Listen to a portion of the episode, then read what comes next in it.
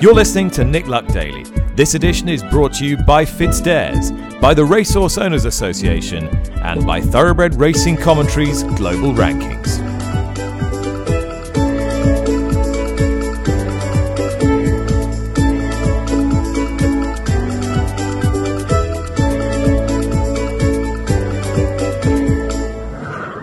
Hi there, welcome to the show. Thanks for listening again. It's Wednesday, August the 25th, bright, dry, sunny again in TW11. Thank you for all your feedback from yesterday's show featuring Venetia Williams and her thoughts on the future of jump racing. You can see her letter published on my Twitter feed and you can download yesterday's uh, episode right after this one. Make no apology for a little bit more navel gazing on today's program because racing's most senior marketing man, Rod Street, uh, the chief executive of Great British Racing, horse racing's marketing arm here in Great Britain, has intervened. He's intervened on social media off the back of what's been a period of creative tension and discussing how racing should best sell itself, should market itself, to whom should it market itself. David Yates, newsboy from the Daily Mirror, is with me. We're going to hear from Rod in a few moments' time, Dave. But have you have you seen these tweets? Have you read them? Have you digested them? I have read it. I've read every one of the uh, tweets from Rod Street. It's impassioned, it's detailed, and it's certainly frank. I would urge anyone who hasn't read it uh, to have a look. I think that there are certain uh, there are lots of points in there that that I agree with. Uh, working backwards, in, in, in the twentieth of the tweets, uh, Rod talks about the demystification of language and and how one doesn't need to do that in horse racing. I've always found that one of the one of the attractive things about it. Uh, going back point nine, I was quite surprised that there was a a mere 1.6 million budget, a central budget to market racing, which obviously is dwarfed uh, by other sports. I thought that uh, Rod's discussion in point 13 of the social audience, which is pretty much at the core of this discussion, I think, Nick. What, uh, on the one hand, we've got people who who have looked uh, negatively, really, upon pop concerts. I, I know there was a, a, very interesting piece with Emma Banks a couple of weekends ago.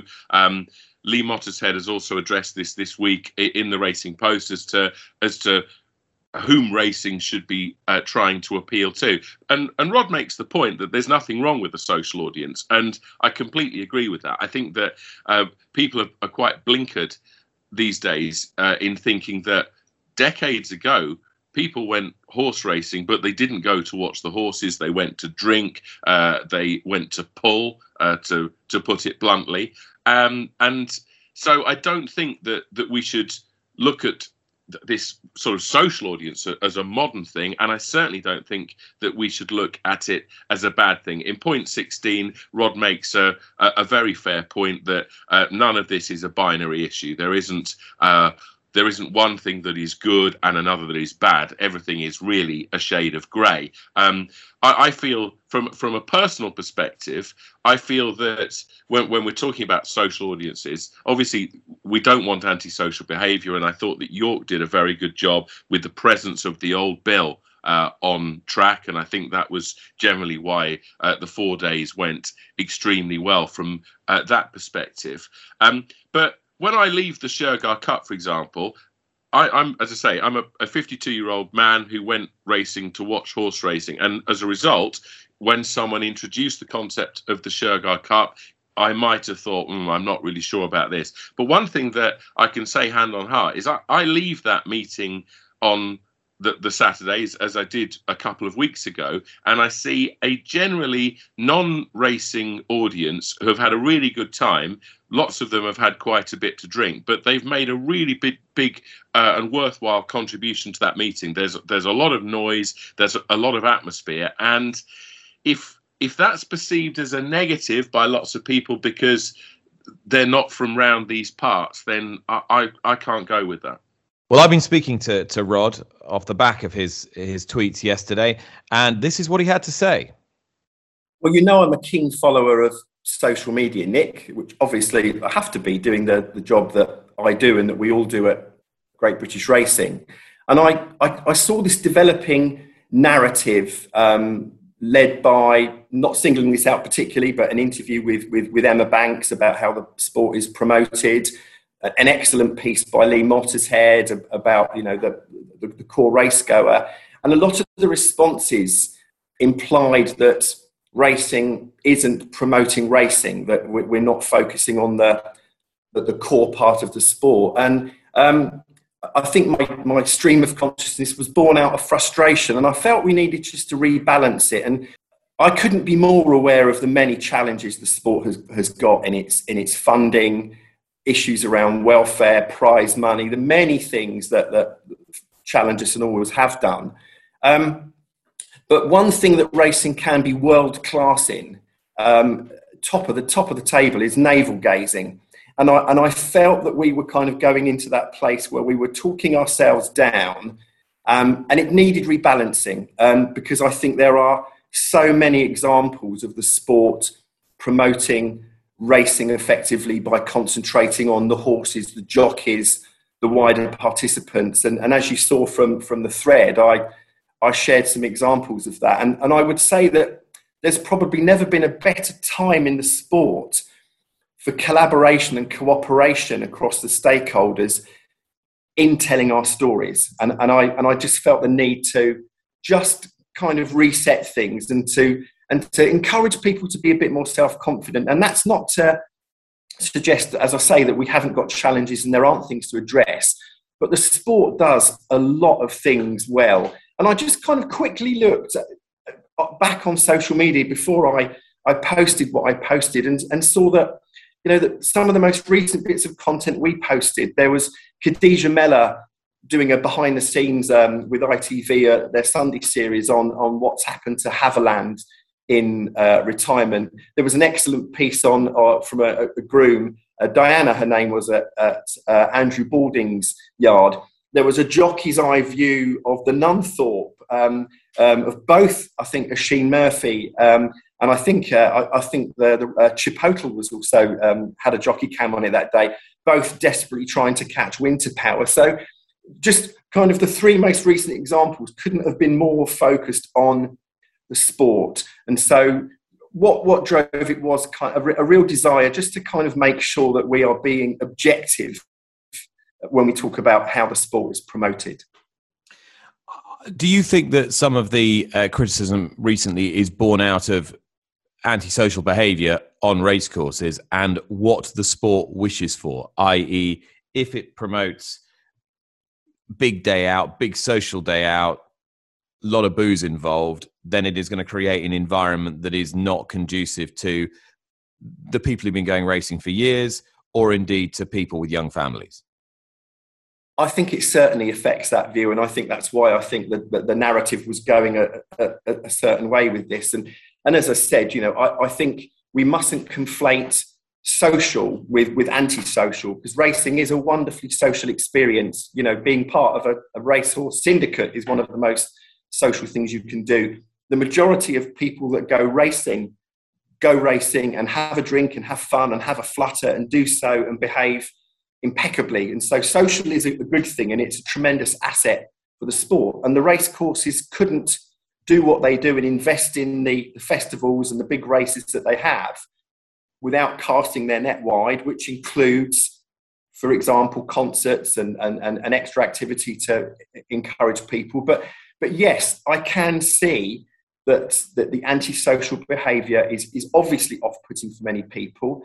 And I do think that we have to have a, a long term plan to address that, to, if you like, change the environment on a race course over time to make it really difficult for people to feel that they can behave that way or even want to attend um, because the, the, the, dynamic on the race course is different. It's not a quick fix, Nick. It's not something you can do tactically overnight, but I, I, I think there are examples of, of other sports thinking about what they want their audience to be in the long term. And, and one I, I, I referenced in the, in the thread is the 100 uh, with, with cricket. Um, and let's not yet talk about the size of its marketing budget, that's a, another whole conversation. But the strategy was about increasing the number of families that attend, um, widening their demographic more generally to, to include a, a, a, more ethnically diverse audience. And they targeted particularly, they, they thought, the very undervalued South Asian market. And, and much of the focus there was to create an event that was fun and exciting and enjoyable, but with a real family theme. And I do think that when you create an environment that is um, more akin to that, you are probably making it increasingly uncomfortable for people to feel that they can behave in an inappropriate way. But you know, this isn't, as I say, this isn't something that race courses and the sport can do at the click of a finger. But I think there can be a long term strategy for us to think about what we want the experience to be like and how we want race goers to enjoy their racing. Uh, do you? How much do you buy into the idea, though, Rod, that the, the people who are considered racing's core audience? I don't mean people who are uh, paid employees of of institutions within the sport, but I mean the the core fan, if you like. How much do you believe that their desires, interests, expectations differ vastly from those of anybody who might come racing once, twice, five times a year? I don't know if they do. This is the thing that I find quite confusing when we talk about the core fan and, and, and what a real fan or a true fan looks like. I think that very much depends through the, the very personal lens that you're looking through. I think people enjoy horse racing for any number of reasons. Some people are absolutely in love with the horses and, and never have a bet. Some people love a bet and love solving that puzzle that is a race. And some people are intrigued by the breeding side. Some people love just the whole, you know, excitement of a race um, and the excitement that, that, that goes with it, and love the jockeys as, as athletes. And so we all we all like racing on our own terms. So it's, it's very difficult to talk about what a a, a, a, a true fan is, but certainly the, the notion of and I mentioned it in, a, in an interview yesterday, the notion that every person that comes through the gate is an opportunity to create a new fan should be something that we embrace. And we know that, that we, we, we, will largely be unsuccessful there, relating to what I just said about the, the funnel and, and the, the fact that racing is occasional for many people. But the more opportunities you create to give people connections to the sport, whether it's through getting to the paddock and seeing the horses, meeting a jockey for an autograph, getting a tour of the race course and getting to see what happens inside the weighing room, which people always love when you do that. Having a flutter, it's it, it's about the context of what racing is, and and, and as I say, I'd, I'd extend that to encouraging a much greater tie up with yards to get people to to yards on on on, on non racing days because I think an awful lot of magic happens there. So um, you know, I, I, I feel there are huge opportunities if we think of all of the you know the great racing touch points that we have I, I'm I'm often interested that you you'll quite often say have a flutter rather than rather than have a bet. Is that because GBR is is still nervous about the way in which it promotes betting? Not so much. We're obviously very conscious when we're promoting under 18s racing. We don't talk about betting at all or, or, or, drinking for that matter for all of the, the obvious reasons. But no, I think, I think that, that betting has had an increasingly hard time and problem gambling, which is a real and serious issue, I think has rather affected kind of the, the narrative around betting as betting being something that's you know, a, a, a, a, not particularly good thing and an unhealthy thing. And, and I think you have to you have to rebalance that one as well. For, for many people, betting is an integral part of their entertainment, and betting at a sensible level within, within your means is your choice. Um, and, and I know I know people who bet in the smallest stakes, Nick, who, who bet regularly and who do not bet with life affecting sums and, and with their outcomes wouldn't win life changing sums. But they love solving the puzzle. They like having skin in the game. They, they like the thought of having a couple of quid at 40 to 1 on the, the, the winner of the next Qipco 2000 guineas and, and so on. And so betting is integral to the sport. And so, um, yeah, I, I think I do consciously say flutter because for many, many people, um, having a flutter is integral to the experience. And I think it's perfectly okay. But in terms of promoting racing as a as a sport where gambling is absolutely essential to it. uh, as as it is an intrinsic part of it. Is that something you feel that that racing needs to take one step back from, or now starts to embrace a little bit more? I think it's it's all part of the mix. Um, you know, again, I, I, I, think obviously the bookmakers do that, and it, it is ultimately the bookmakers' responsibility to to market their products responsibly to um, um, to their customers to encourage betting on our sport. But racing has a, has a role in that, and and and I I think you know nothing proved it more during during lockdown during that first lockdown without betting, without income from racing, without levy income, without media rights income, this sport would have been in the most precarious of positions.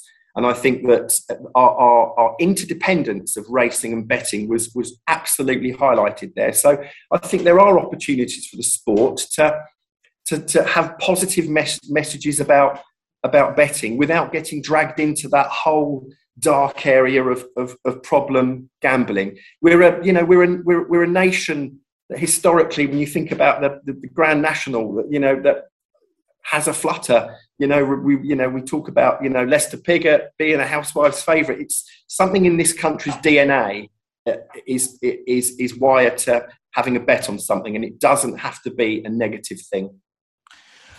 Rod, how much money does uh, Great British Racing have at its disposal to promote the sport every year? Well, our, our net budget to promote the sport is is 1.6 million pounds a year. Um, and I know I contrasted that with the size of the budget that the ECB have got for the 100, which is in the hundreds of millions. Read different speculation about it. They did a, I think, a 1.1 billion deal for the 100 media rights deal. And I think marketing spend is upwards of 150 million, maybe to 200 million. So I can look at that and feel a bit sad sometimes. But you play the cards you're dealt, you know, and there are there are a lot of people in the queue for extra funding in, in racing, and we are but one of them. Um, so is it enough? Not if you want to do serious national campaigns, it's not. It's why we need the support as we've often got for um, specially funded projects from, from the levy board for under 18s go racing, for example. Um, I think having the budget the size that we do makes us very imaginative and very lean and creative. And so I think we get bang for our buck. We are literally always on 365. We are promoting the sport, whether it's talking about uh, getting Hollie Doyle nominated for BBC Sports Personality and then running that campaign, whether it's doing jockey cams, whether it's celebrating a, a trainer milestone, any number of things. We, we are always on and we've got great platforms to promote the sport, but we could do a lot more. It would be wonderful if we could have three or four, or maybe like the hundred, five year funding of a, a come racing campaign that could encourage people to come racing with that very family centric um, approach that I've mentioned earlier. Um, because I think you've got a chance of growth. Um, so um, I'm ever hopeful, as you know, always optimistic, um, open to finding other ways we can increase our funding to undertake things like this. But it, but it is why I, I made the point in the thread it's why partners like ITV are so important for this sport. And, and I think that there may come a day, I hope it's a long, long time in the future, when we look back and see this as a, a halcyon period for racing when we were on a main terrestrial platform, often ITV1, the biggest platform, of a mass market broadcaster promoting our sport. And, and so, whilst we don't have all of the guns at GBR to do what we'd like to do, ITV offers great opportunity to reach a lot of people, and that's why their content has to be so broad. And I, I always find it rather hilarious when people get upset about a particular fashion edit, uh, um, a, a, particular fashion segment or um, or a light-hearted um, matter in the social stable between Oli Bell and Chris Hughes because they're actually very small segments of a program which is largely talking about the horses and the jockeys and interviewing trainers and interviewing owners and people you know very quickly forget that um, ITV do fantastic feature pieces. The piece on Galileo recently was magnificent. So um, I think if people are, are upset occasionally by not every bit of the content being to their liking, they can always go and put the kettle on. But I, I think that the, the, the overall ITV offering is fantastic. It represents the very broad audience they're talking to. And let's remember, and this is why I think I get frustrated about the navel gazing. Only football attracts more people currently. Only football attracts more people to its venues. Racing still sits some way clear as the second best attended sport. Cricket, for all of its billions and hundreds of millions of marketing budgets, is trying to get where racing is. Its last recorded full attendance back in 2019 was about 3.2 million. Uh, you know, a couple of million plus short of where racing is.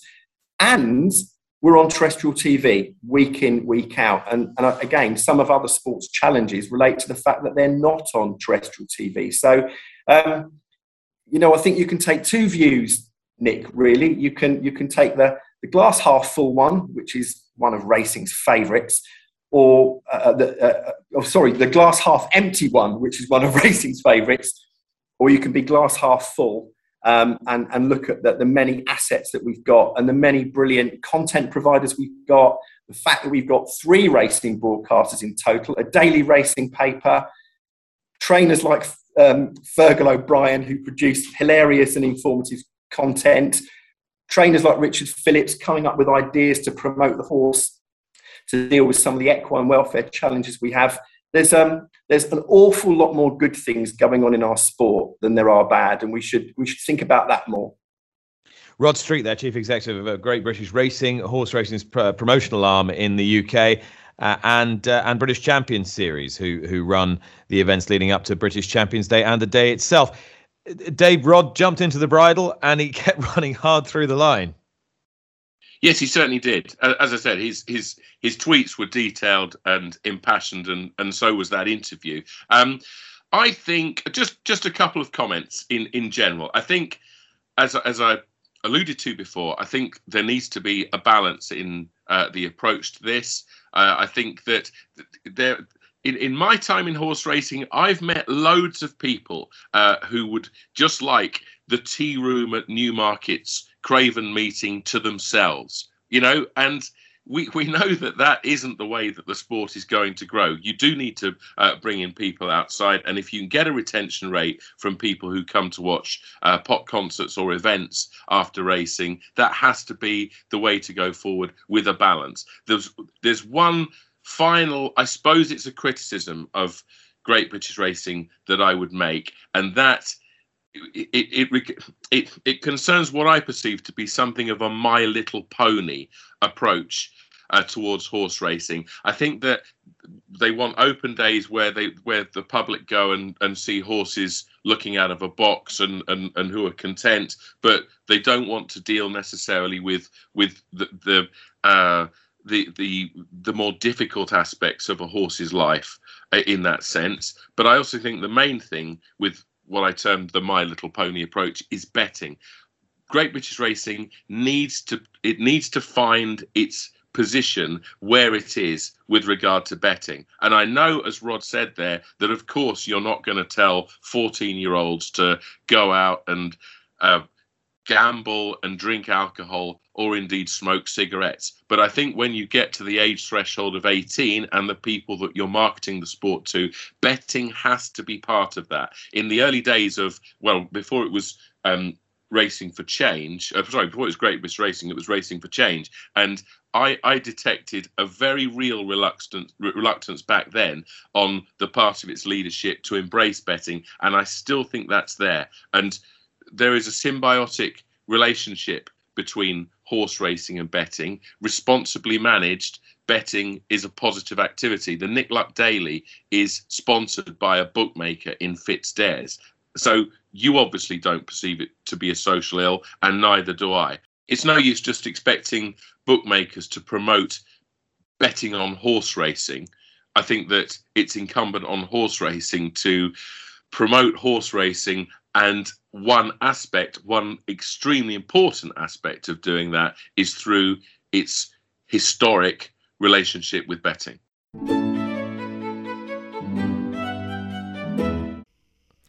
Well, prominent owner John Dance uh, and I have had a an interesting up and down journey on this on this podcast in recent months, but we're very much on an upswing now, John, uh, because you're you're back in business, you're back in the game. The last time we spoke, you just announced that you'd bought Manor House Farm and Stud in Middleham. The ex Michael Stoute assistant James Horton was going to train out of there, and now you're you're getting stuck in at the yearling sales, including three at, at Doncaster yesterday. How are you How are you feeling about it all? Um, well, the whole the whole thing's very exciting. Um, and yesterday was, was particularly so because it was the first time James and, and Dan Crichton and Ed Sackville and Jess and myself had kind of really got stuck in as a team for the future. Um, so the process of looking at horses, discussing the ones we liked, what we were going to do about them, um, and then going on and, and bidding for them was was in itself quite exciting. And to land a couple of the, the ones we really wanted as well was, was kind of the excite uh, the icing on the cake. So um, a good day. And James actually had quite a good pinhook result as well on a Sea the Moon colt. So it was a very good day at the office for him. Uh, how is this different for you? How does it feel different from your forays into the sales ring or buying yearlings or buying horses in training before? Um, well, I guess to a certain extent, in previous years, Jess and I have really been buying horses for ourselves, um, and then somewhat forcing them upon trainers.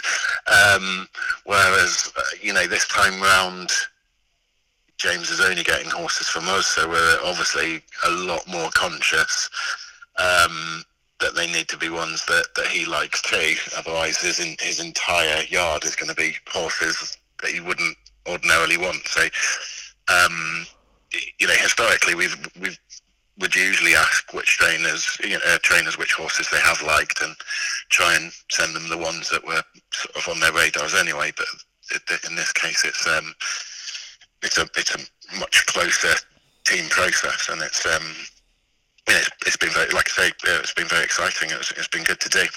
So, do you does that give you more confidence? Do you feel more sort of part of a team that is is all is all singing from the same hymn sheet? Um, yeah, I guess so. I think it takes it kind of takes the pressure off everyone um, because we're only buying horses that the whole team sort of were. Well, maybe as long as four out of five, the five of us um, liked it, it kind of takes the pressure off.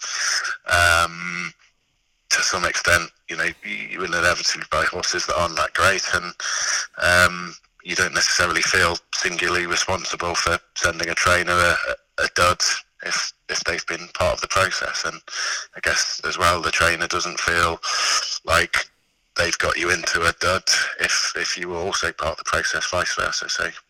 Um, I suppose it does increase confidence to a certain extent, but it's more the, the reduction in, in sort of uh, pressure is quite good.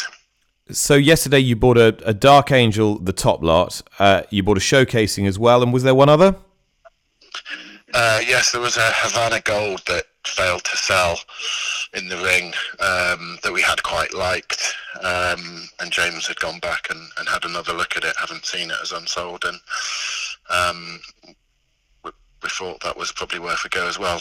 You know, for Havana, Havana Gold, he was quite racy, and we're hoping to come away with a few earlier types for next year from Doncaster, and then you know potentially the later types from other sales, and he, he fit the bill in that respect. They all did, I suppose. So what's the what's the idea next year in terms of size and, and strength of stable? How how many horses do you think James will be training for you in Middleham?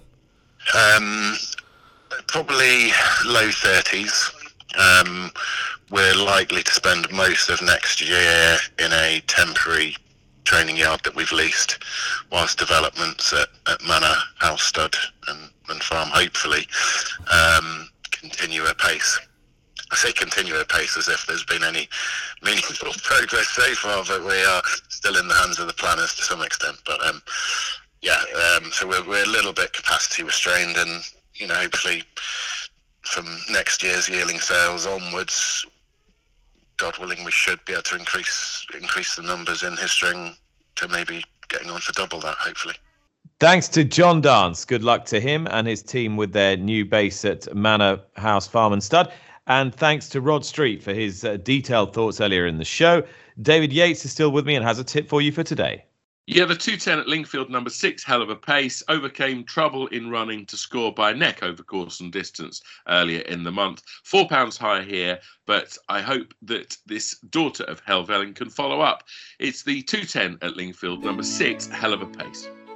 David, thank you very much. Thank you very much for listening. We'll be back to do it all again tomorrow. That was Wednesday, August the 25th. Bye bye. You've been listening to Nick Luck Daily, brought to you in association with FitzDares, the Racehorse Owners Association and Thoroughbred Racing Commentary.